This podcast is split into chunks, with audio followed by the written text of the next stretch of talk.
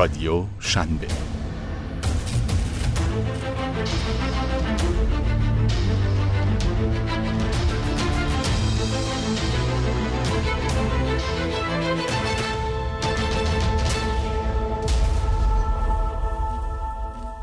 آغاز راه.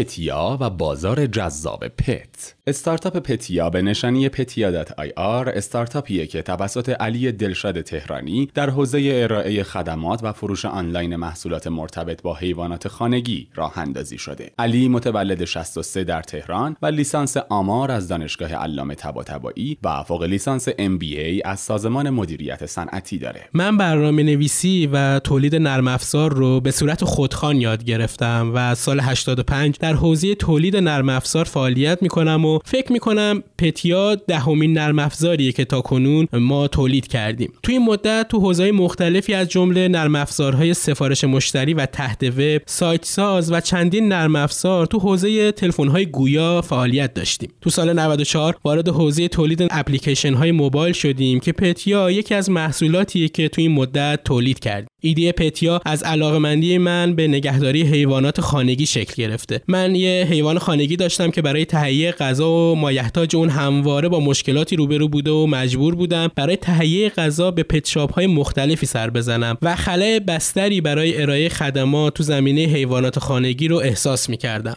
نرم افزاری که در حال حاضر پتیا روی اون عرضه میشه قبلا برای ارائه خدمات سوپرمارکتی تولید کرده بودیم و بعد از اینکه این ایده تو ذهن من شکل گرفت اون رو برای پتیا سفارشی سازی کردیم تا خدمات برای pet shop ها و کسانی که حیوانات خانگی دارند ارائه بشه.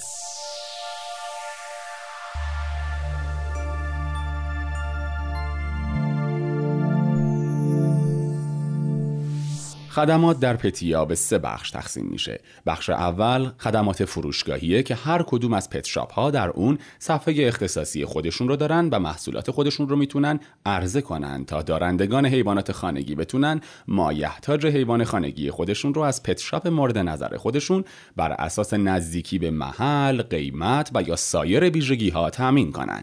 بخش دوم خدمات مربوط به خدمات اطلاع رسانی میشه که کاربران می‌تونن در زمینه نگهداری حیوانات خانگی سوالات خودشون رو مطرح کنن تا پزشکان در کلینیک هایی که با پت شاپ ها همکاری دارن پاسخ سوالات رو بدن. بخش سوم پتیا مربوط به خدماتی میشه که تا پایان امسال به خدمات این استارتاپ اضافه میشه کارت سلامت برای حیوانات خانگی، خدمات شستشوی حیوان در منزل، خدمات نگهداری و غیره از جمله خدماتیه که در آینده قصد دارن به پتیا اضافه کنند. کارت سلامت برای حیوانات خانگی در واقع کدیه که برای حیوان خانگی تولید میشه که در اون تاریخچه پزشکی حیوان، داروهایی که مصرف کرده، زمان واکسن ها و غیره در اون در دسترسه. در واقع پتیا خدمات ارزش افزوده ای رو قصد داره در بخش کارت سلامت یا پت کارت در نظر بگیره که خدمات اورژانس و سلامت هم جزو اون تعریف میشه. در حوزه خدمات ارزش افزوده علاقمندان به نگهداری از حیوانات می‌تونن از اونها license بگیرن و به صورت freelancing برای ارائه خدمات نگهداری حیوانات در منزل اعزام بشن. pet shop ها هر کدوم پنل مخصوص به خودشون رو دارن که می‌تونن کالاهای خودشون رو وارد کنن و قیمت گذاری رو انجام بدن. در حال حاضر حدود 15 pet shop در تهران همکاری خودشون رو در پتیا شروع کردند و حدود 50 pet shop در نوبت هستند که در پتیا معرفی بشن. اونها برای هر پت که می‌خواد در پتیا پنلی داشته باشه نیرو میفرستن و آموزش های لازم رو بهشون میدن و به اونها کمک می‌کنن محصولات خودشون رو وارد و قیمت گذاری کنن.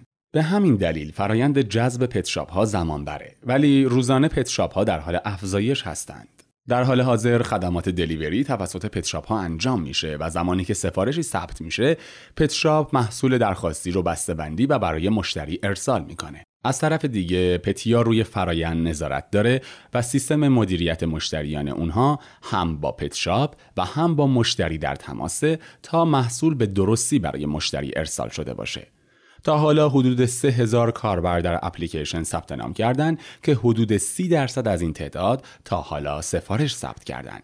پتیا پلنهای درآمدزایی مختلفی برای خودش در نظر گرفته. یکی دریافت کارمزد از فروشیه که در پت ها انجام میشه که در حال حاضر به دو صورت دریافت میشه. حالت اول دریافت 3.5 درصد و آبونمان 240 هزار تومان به صورت سالانه است و حالت دوم 7 درصد کارمزد بدون دریافت آبونمان سالانه. در مراحل بعد با ارائه خدمات ارزش افزوده مثل خدمات در منزل، خدمات پزشکی و اورژانسی، خدمات پتکارت و اطلاعات در مورد حیوانات خانگی قصد دارند درآمدزایی داشته باشند.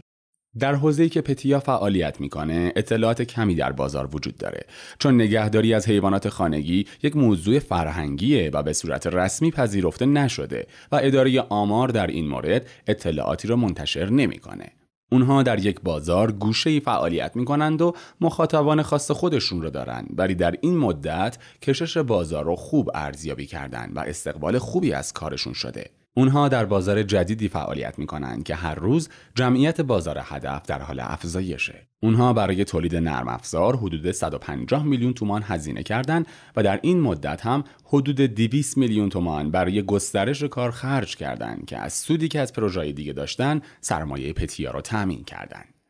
بحث حمایت در این حوزه از طرف شهرداری مهمترین چالش پتی است. اونها ایده هایی در زمینه مسئولیت اجتماعی خود داشتند. ایده هایی برای نگهداری از حیوانات خیابونی و بی سرپرست و ایجاد سرپناه که متاسفانه با عدم حمایت شهرداری محقق نشد.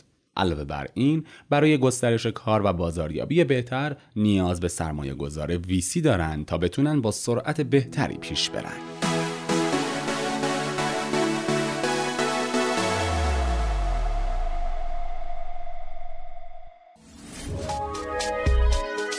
شنوتو سرویس اشتراک گذاری فایل های صوتی www.shenoto.com